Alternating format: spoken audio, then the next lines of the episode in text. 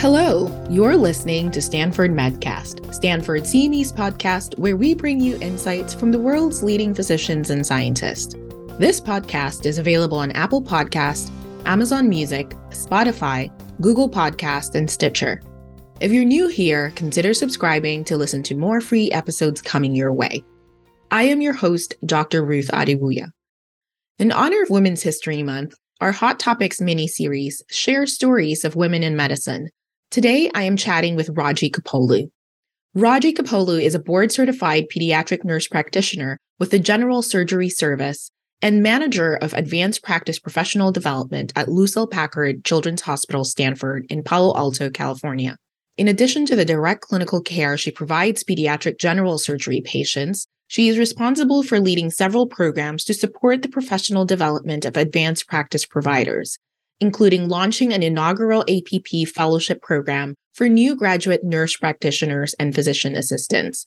Raji completed her Bachelor of Science in Biology at Tufts University, her Bachelor of Science in Nursing at Johns Hopkins, her Master's in Nursing at the UCSF School of Nursing, and her Master's of Study in Law at UC Hastings College of Law. She is a past president of the National Association of Pediatric Nurse Practitioners and is currently pursuing her doctorate of nursing practice degree in executive leadership at Johns Hopkins. Thanks for chatting with me today, Raji. Thank you so much for having me. I'm excited for this discussion. Me too. This episode is part of our Hot Topics mini series where we share stories of women in medicine. So I'm really pleased to be able to talk to you and hear your story and share your journey. If you could just start by telling us more about your role as a nurse practitioner. Absolutely. I have been so honored to serve in the nursing profession now for over 20 years. And most of that time has been here at Stanford Medicine Children's Health. And so I've been really lucky to have a diverse set of roles in that time. Started here as a nurse in our pediatric cardiac intensive care unit. And that led to my first nurse practitioner position in an inpatient pediatric acute care unit. So I worked with a team of nurse practitioners providing care to children who had surgery for a congenital heart defect or had undergone heart transplant. And the role was wonderful because I got to learn so much about the nuances about pediatric cardiac anatomy and pathophysiology. And at the time, I took a really keen interest on the transition of these patients from hospital to home and making sure that was a successful transition. And in doing so, I got bit by the surgery bug and I realized I wanted to expand my practice to care for patients with a variety of surgical needs. And so I started working with our pediatric general surgery team in 2009. And in this role, I work both on the inpatient and ambulatory side. When I'm on the inpatient side, I take care of neonates to adolescents who have had surgery for a variety of needs. And then I also have the opportunity to see patients in our ambulatory clinic, not just our general clinic, but also some of our subspecialty clinics where we care for patients with more particular diagnoses. And what I love about this particular practice is I get to learn a little about a lot of different things. We see patients in the NICU with congenital defects. We see children that are admitted to critical care after having had a trauma. We take care of pediatric oncologic processes and take care of the more emergent cases that come through the emergency room. So it's just a really diverse practice. And I've been able to be a part of building some of our subspecialty clinics and then professionally start to think about scholarly work and presenting and publishing and disseminating more knowledge in some of the work that I've done. So clinically, that's been my role as a nurse practitioner. And the majority of my time now, I also have the opportunity to serve in a management position, which has been wonderful. I've been able to manage teams of advanced practice providers.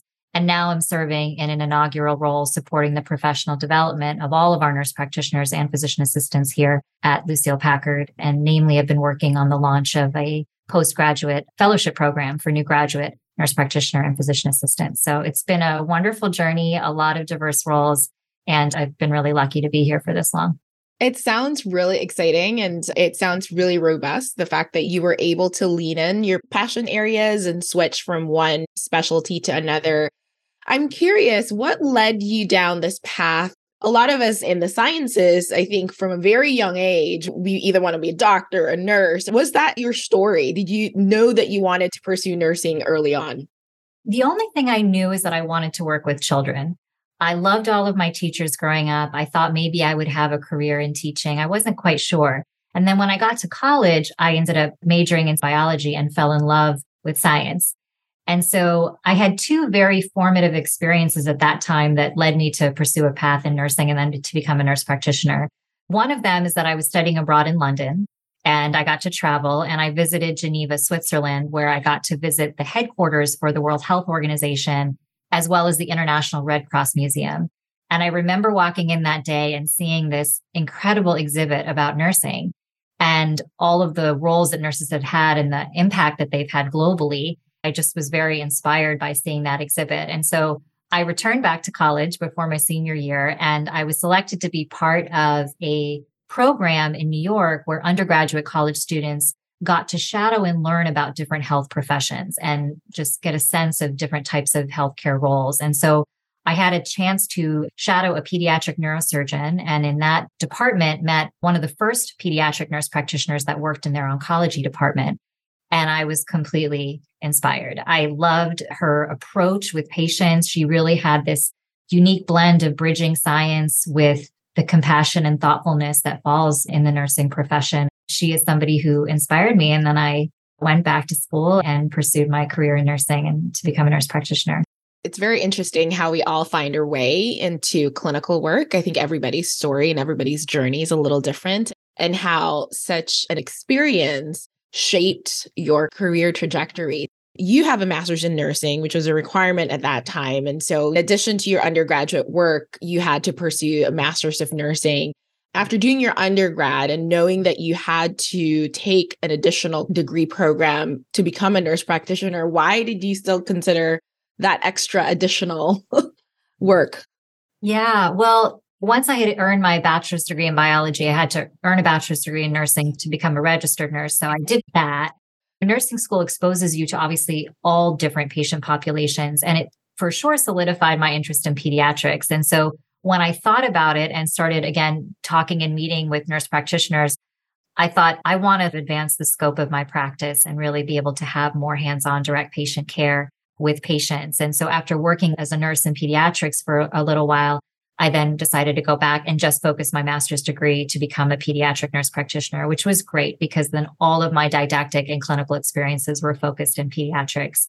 And I had wonderful faculty and an amazing cohort of peers in my class. And now that we all have been in practice for some time, it's just been really rewarding to go back and see how much influence and impact we've all had in all of the different areas that we've chosen to work in and pursue that was really what drove me down that path. And again, never wanted to do anything else but work with children.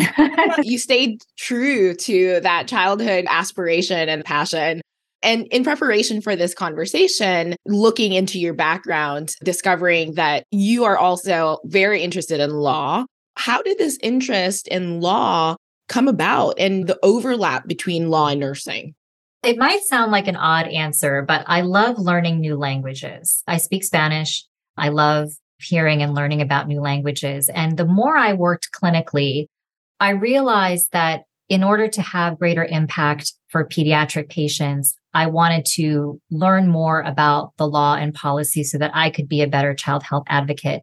So it truly came from an interest of wanting to learn a new language. And that was the language of the law and of a policy to better develop those skills. And this particular degree was an inaugural program where healthcare professionals joined the program and there were physicians. I was the only nursing professional, social workers, healthcare administrators, those that were working in healthcare that didn't have per se an interest to practice the law as an attorney, but to learn more about how the law impacts health. And so we took courses in things like tort law and healthcare transparency laws and public health law, public health and homelessness to better understand legal reasoning, legal doctrine, and how they can be influential in implementing policies and regulations. And so it was really fascinating. It was a wonderful introduction to interdisciplinary, interprofessional education. We would be presented the case and we would all chime in about the clinical things and we would hear about their legal arguments. And it was fascinating. It was just a really interesting discussion. And I think a really nice way to appreciate how both can really work together are important in advocacies. Can you elaborate a little bit more and talk about your current work? Tell us more about your work in health policy in QI and also some of the implications that work has brought about.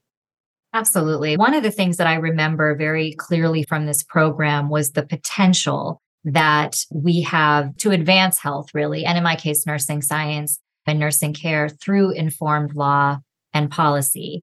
And so at a local level, one of the things that I was working on at the time was injury prevention. I was a pediatric surgery trauma NP. I was seeing all of these children getting admitted with injuries and thinking to myself, to what extent do policies that we create help prevent injury in children?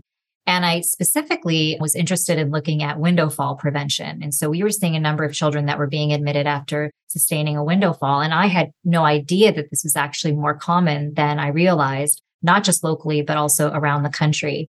And so I published a health policy brief that looked at city and state laws that were addressing window fall prevention, not just from a public health awareness standpoint, but also from the perspective of installing window guards and other types of safety devices to prevent children from falling and the extent to which those policies started to change the incidence of falls in those cities and in those states. And that's been really wonderful because it's allowed me to develop more of an understanding again about these laws and policies and then serve on statewide injury prevention coalitions that then look at potential legislation down the road that might inform not just this injury, but other types of injury prevention spaces.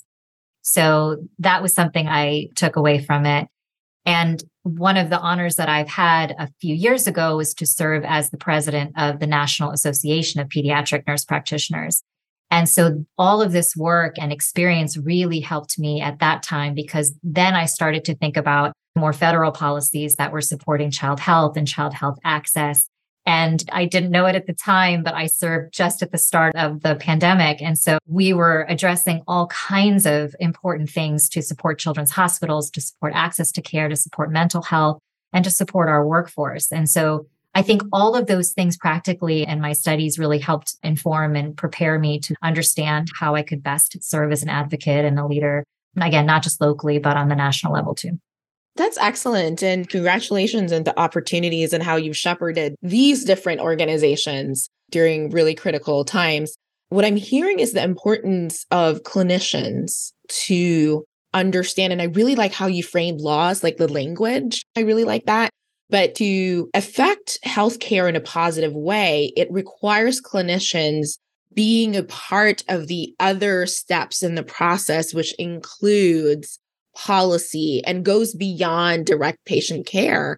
And as you were talking about the window fall and that injury, I was putting myself in a committee meeting that you were in where you can speak to the real life consequences of the policies that policymakers may not be aware of. And what a powerful intersection between clinical work and policymaking and I guess this is a little bit of an inspirational call to action for other clinicians who may have passion in this area, who may be interested in being a part of the movement and being a part of these other organizations outside of clinical care. So I was just reflecting as you were talking how amazing your story and your professional career and where it's brought you and how inspiring it is for other clinicians as well.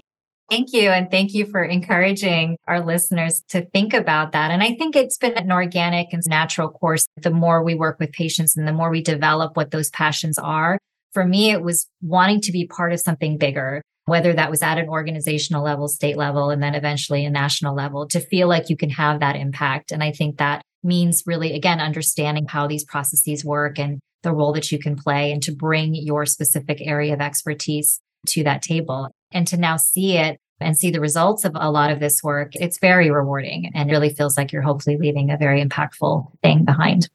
What's next for you in this work? What are you currently doing? What's exciting? What's coming up? Again, love learning. And so I'm back in school now. I'm pursuing my doctorate degree in nursing and executive leadership and furthering my understanding of healthcare and organizational systems and leadership. And when I served as president and as I go through my studies now, one of the things I've become very passionate about is the pediatric workforce. And again, as somebody who never wanted to do anything else but work with children all this time, it became unfortunately clear to me that we really have a paucity of individuals who are pursuing a career in pediatrics and certainly then in pediatric subspecialty care. And so again, putting on my advocate hat, I felt compelled to say, what can I do to hopefully encourage young individuals to pursue a career, certainly in healthcare and hopefully then in pediatrics. And so I do see my future work always again advocating for children in this sense of for the provider workforce and doing what I can to help build an interest in a pipeline of those that are really interested in dedicating their careers to serving children and their families. And part of that is not just the growth in the workforce, but also thinking about the programs that help support children and their healthcare and their access to healthcare. But then also thinking very much about the diversity of our workforce and in all of its forms of making sure that we have a workforce that is reflective and mirrors the diversity of the children we care for, but also brings new thoughts and new perspectives and new experiences that will hopefully make the professional role that much more rich. I see myself wanting to continue to work in that space going forward. What notable work. And as you said that you were back in school again, like, how are you doing all of this? That's the million dollar question in a really busy clinical environment. You have a leadership role and then you're adding school back again. How do you juggle it all? There isn't a magic answer. I think with time, you do get better at time management. At the end of the day, I think when you're really passionate and want to do something, you find a way to make it work. And I think part of it is those skills. Part of it is having wonderful support of the people around you and my colleagues, my family, and others who just support me and motivate me. I've had wonderful mentors in my career that have not told me what to do, but just know me well enough to encourage me and guide me along the way. And the other thing is just having grace. Nobody can do everything all the time, but you take it step by step and you take the good with the bad. And some advice that I always like to give myself and those that I work with is it's okay to say no. It's okay to set those boundaries. It just means you're saying yes to something else that you're prioritizing. And so just making those conscious and thoughtful decisions day by day, little by little. I really like that. Saying no is basically saying yes to something else. What I'm hearing from your journey is how you've been able to leverage your interest in different things and craft a career that really speaks to your passions. And I'm wondering if you can share for people with multiple interests that seem very different from one another, what advice would you give them to finding the intersections between them? I think that sometimes it just takes some personal reflection about the common thread that ties these things together. I think about different things I've done so far in my career, and they all tie back to child health. It's just in a different way. So, in one role, it's as a clinician providing care to patients. In another role, it's as a child health advocate. In another role, it's educating future nurses and nurse practitioners who want to work in this profession, work with children. And then in other avenues, it's as a leader. And so they all seem different and they all size different skill sets. But at the end of the day, the true north is all of it is related to hopefully being a great advocate for children just in different ways. So I think that's really important. And knowing that all of these multiple interests, although they're very diverse, they can be very complementary. And so your work as a leader will help support you as a clinician, will help support you as an educator, whatever paths you choose in your career. They all are very complementary to one another whether it's your educational journey or career journey, I imagine it hasn't been smooth sailing all the way through. As a form of giving advice and sharing with our listeners, what were some of those biggest challenges? Well, I think a lot about my educational journey and my professional career, and it's always felt like a journey of firsts. I'm the first nurse in my family, first nurse practitioner in my family, first to travel across the country from New Jersey, where I grew up, to pursue my educational dreams and professional goals. The first to serve as a manager for our medical subspecialties, the first to be a part of this fellowship program I'm building. And so I think probably one of the most challenging things is not always having a roadmap, not always having a bit of a guiding light of how you're supposed to do things and where you're supposed to go. So that's always been challenging. But at the same time, I learned a great quote after the pandemic. I think it was Winston Churchill who said, never let a good crisis go to waste. And so I think about that, especially in light of what we've all gone through through this pandemic, that the challenges are there for a reason. And while they are hard and while they present themselves at the outset, you really do learn something from them. And there's always something to be gained from them. And so I think, again, having great mentors, having people that just support me along the way and really encouraged me made those challenges that much easier. And had they not been there, I don't think I would end up being the professional that I am now. You've answered my next question, which was what helped you keep going? And it sounds like it's good mentorship, a good support system, and a commitment to whatever your North was. You knew what you wanted to do, which is everything surrounding caring for kids and for children, and basically just use that as your guiding star. That's exactly right. I would say first and foremost, it's patients. It's getting to work with children every day. They motivate me because they are resilient and they are strong and they are flexible. And I learn from them every day. So they're a primary source of motivation. Community, the people around you, my colleagues that I am so honored to work with, all of the other advanced practice providers here that I've met here at Stanford and around the country all of our multidisciplinary team members. I'm inspired by them and motivated by them.